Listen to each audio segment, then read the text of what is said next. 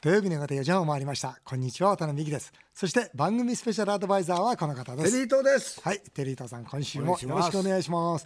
あー実は来週ですね、月曜日通常国会開幕するんですよ。まあこんなメールも来てるんですよ、はい。小田原市の彦兵衛さん、ニュース番組でイノシシ年の自民党は過去選挙で苦戦をしているという特集をしていました。ああそうなんだ。2007年の時も第一次安倍政権が参院選後退陣に追い込まれています偶然かもしれませんが国民は結構今自民党に不満を持っている感じもします、渡辺さんテリーさんの肌感覚を教えてくださいということで、まあ、確かにこれ12年に一度来るんですよね、地方選挙は4年に一度、参院選が3年に一度、4と3の最小公倍数12ですから、12年に一度同じ年になっちゃうんですよね、でこの年っていうのは、要するに地方選で要するに地方のまあ市会議員県会議員、町会議員、もう自分の選挙で精一杯で疲れてんですよね。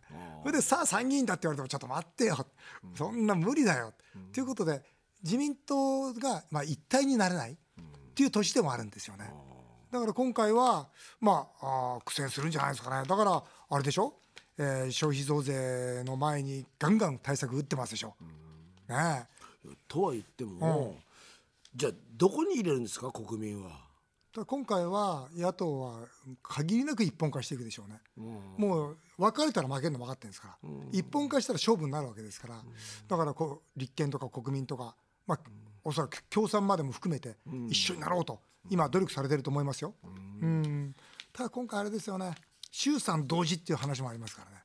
でもこんなね、今の状況じゃ何よそれただ同時にすれば投票率上がりますから、投票率上がるっていうことは、まあ、あの自民党が有利になってきますよね。あそういうのもあるんだ。それが同時にすることによって野党が一緒だったのが分かれなきゃいけなくなりますから。衆議院は分かれますから。そそうだ。そうすると野党を分裂させるためにはこれは衆参同時やった方がいいわけですよ。大義名分ないからね。だから例えば消費税を延期しますよとか。例えば消費税はもうないですよね延期は。あ分かんないですね。え？分かんないあるの？僕はあると思う。あると思うし誰が延期って言うんですか？最後は総理でしょあそう？でえ延期しなきゃいけないんだと、ついては延期するけれども、いいか。それを問う選挙にする。だから衆参同時だ難しいですね、うん。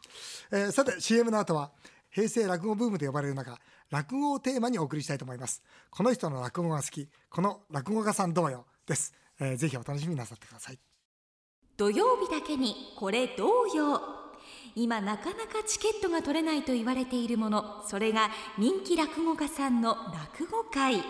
首都圏の落語会は月1000件と10年前の倍。平成落語ブームという特集が NHK で組まれるなど年配の人から若い人まで落語の世界に魅了されています。そこで今回はこんなテーマでお送りします。この人の落語が好き。この落語家さんどうよ渡辺美樹さんとテリー伊藤さんも落語好き。渡辺さんは新年早々好きな落語家さんの落語会に早速足を運んだそうです。そしてテリーさんは実はあの名門林家一門から落語家としてデビューした過去もあるんです。好きな落語家さんの話をするとその人の性格がなんとなくわかるものです。ちなみに日本放送アナウンサー東島えり私の好きな落語家さんは笑福亭鶴瓶師匠です。あなたの好きな落語家さんは誰ですか？さあ今週は落語がテーマです、えー人気の落語家のチケットは本当に取れないほど今落語ブームです、すごいですよね,、ね、スターがたくさん生まれてますから、えーまずは好きな落語家は誰ですか？と街頭インタビューしてきました。そちらをお聞きください。お好きな落語家さんいらっしゃいますか？あはい塩田さん？はい。理由とか。理由？明るくていいよ。あやはり世の中をよ良くするためには明るいこと。笑福亭鶴瓶さん。立川志の輔さんですかね。通勤中にずっと聞いてます。斬新な。うん面白い。です林家たい平さんですね。志らくさん。見に行ったことってございますか？あります。分子。明るいし嫁さん綺麗だし。さていろいろな落語家さんの名前が出てきました、えー今日私たちの好きな落語家さんの話をしてまいりたいと思います。まずですね、テリーさん私あのこの番組を来ていただいたんですが、私の好きな落語家はね志の輔さんなんですよ。ああすごい。まあね。すごいですよ志の輔さんはいねいなこれは今年ももう行そうね。うん、あのね実はあの銀座6の地下3階の,、あの能楽堂があるんですよ、はい。でその能楽堂で、えーまあ、新春志の輔落語銀座詣っていうとね、あの実はそんなあーありまして、チケット手に入んないんでしょ？うん、でもねあれあれありがたいことにやっぱり志の輔さんがいつも招待状送ってくれるもんですからあの必ず行かせていただいてるんですが、ええ。まあ今回はですね「井戸の茶碗」っていう、まあ、古典なんですけどね、まあ、正直であることの素敵さみたいなあと創作のゆるキャラの「ももりん」っていう2つだったんですが、あの能舞台ですから柱があるんですよ。まあ、い左側の柱は取ってるんですが柱があってその柱を通して見るんですね、僕はね今回ねつくづく思ったのは映画だと思いましたね、映画を見てると僕は思いました。つまり志の輔さんがそこでずーっと落語をされてる志の輔さんの向こうにもそのなんかもいろんな背景が見えてくる、うん、志の輔さんもちろん何人にもなられる、場面場面があこれは映画だと。だから僕は志の輔さんって、まあ、毎回すごいなと思うけど今回はまた改めていやなんかもう本当の名人の領域まで行かれたんだなというふうに思いました。うん、テリーさんの好きな落語家さんは？僕は実はあの林家たい平さんのね、はい。あの弟子をになっていて、嘘。ええ、あの林家照平というんで本講座でも出たことがあるんですよ。当え。ー、じゃあ落語したことあるんですか、はい、だから実際問題としてこの今日本放送に今僕らね、うん。このイマジンスタジオにいますよね、うん。その横にですね実はこれあの畳の部屋があるんですよ。小さい。へえ。そこで僕はね何度もあのここで稽古を教えてもらってるんです。よへえ。ほら僕は素人だから、うん。あんまりそのし全部やらなくていいですと。うんうん。というのはそんなにだからテリーさんの好きにやってくださいというようなことを教わって、うん。ただ目配りだとか、例えばそういう手の動かし方とか、うん。いつあの羽織を脱いだらいいかとか、うん。そういうことをすごく教えてくれました。ね。あとは例えば3人4人の人をうん。演じるわけじゃないですか、うん。うんその声の出し方とか、うん。そういうのを教わりましたね。大変さんってどんな落語家さんですか？器用な方ですよね。あのむさびかなんか出てるのかな？だからもちろん絵を描くのもうまいし、はいあの頭のいい人ですよね。息子さんたちもみんな優秀ですし、ん。非常に頭のいい、ん。あのだから本当に何だろう日本の次世代、まあ女好きなんですけども、女大好きですよ。テリーさんそこ一緒だ。そうですそこ一緒なんですよ。だから大平さんとテリーさんは同じ一緒なんですよ、でだからそういう意味で言うと本当になんか、まあ、日本のん。次世代というか落語界をもう背負っていくんじゃないですか。で大平師匠のすごいのは、うん。枕が面白いのと、ん。あとは軽い。うん。これあのなんかほら今言ったすごい重厚じゃないんですよ。うん。で僕の中に一つ落語家の定義があって、ん。あんまり金持ちじゃない人がいいんですよ。えどういうことですか？んなんかあんまりこの稼いでないような人あなるほどなるほどなるほど。庶民的なそうそうそうそう。だからあこの人だ昔だったら貧乏長屋に住んでるような落語家の方が好きなんですよ。なんかうだつの上がらない。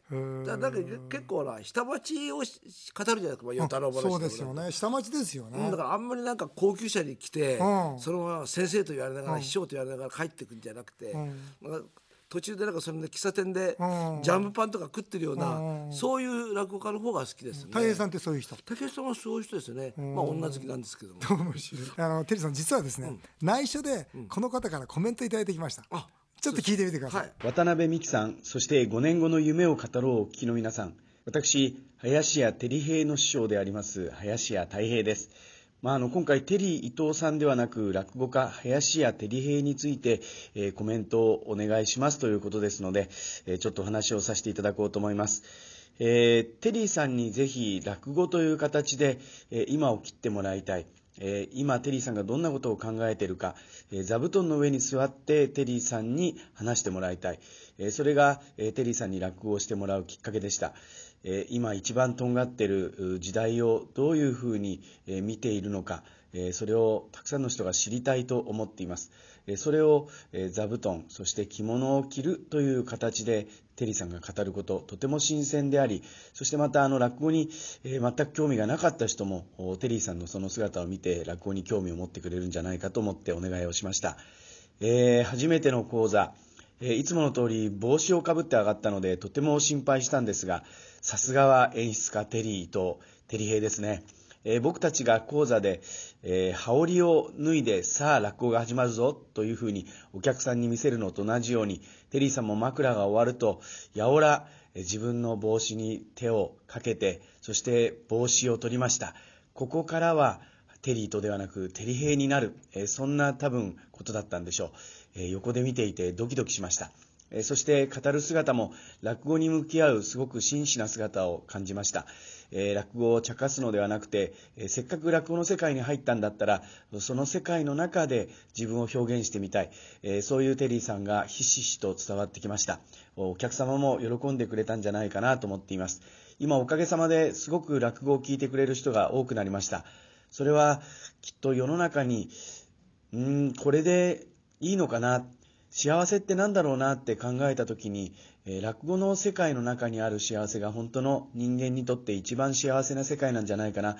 えそういうことを気づいてくれた人たちが今落語を聞いてくれてるんだと思います、えーテリーさん忙しいと思いますけれどもまた時々テリヘイになって、えーぜひ座布団に座って、えー落語にお付き合いください、えーいつでも待っています、えーテリー伊藤ではなく林家テリヘイの師匠林家太平でした。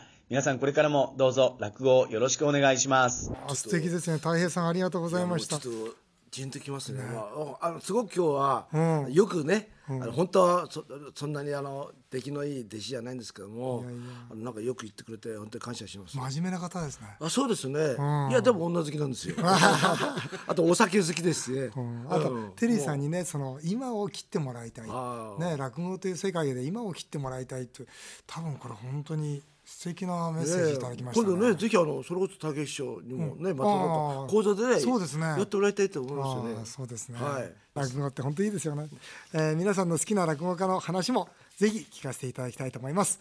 以上今回はこの人の落語が好きこの落語家さん同様でした。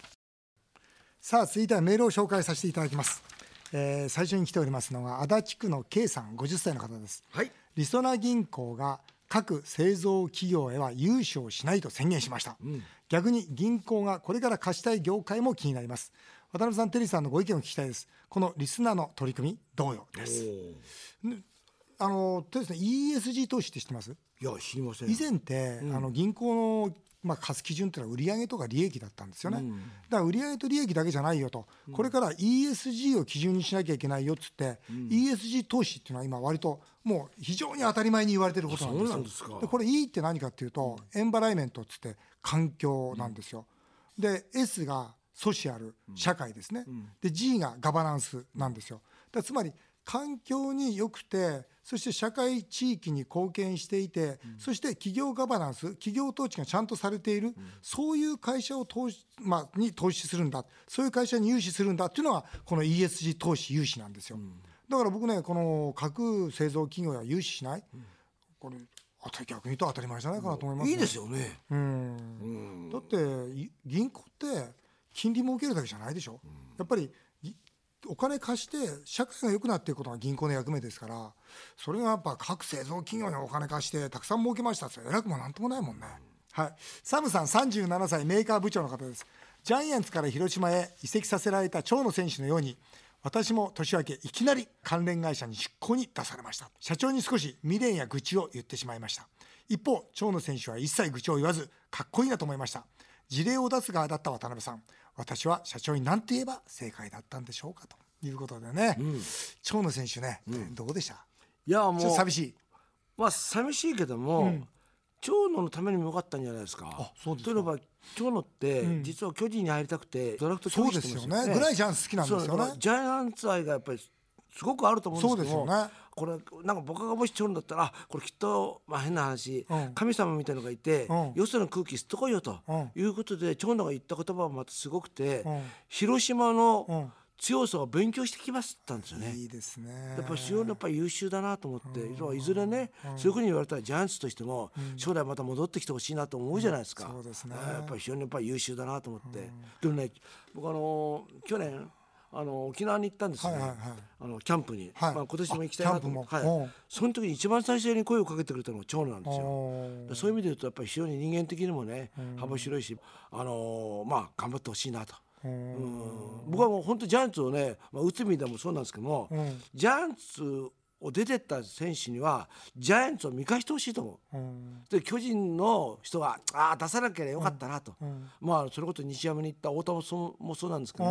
もそういう選手になってほしいんですよね。でもあれですよね。広島に行ってその広島の強さを学んでくる、つまり長野は確かに行きたくなかったかもしれないけども、行くって決まったからにはそれを全部プラスに変えてますよね、だからこのメーカー部長さんもまあその未練や愚痴を言わずにですね関連会社に行ったら今度僕はこんなことしてきますよと、その社長に言ったらですねおこいつなかなかだなと。じゃあもう一回こいつの仕事見ててやろうかと。そうですよね。そしてよかったら戻してやろうかということになると思うんですよね、だからあの未練愚痴をこういう時は言わずにですね関連会社に行ったら僕はこういう仕事してきますと前向きな長野のような発言をしていただきたいとそう思いますね。はいそうしてください。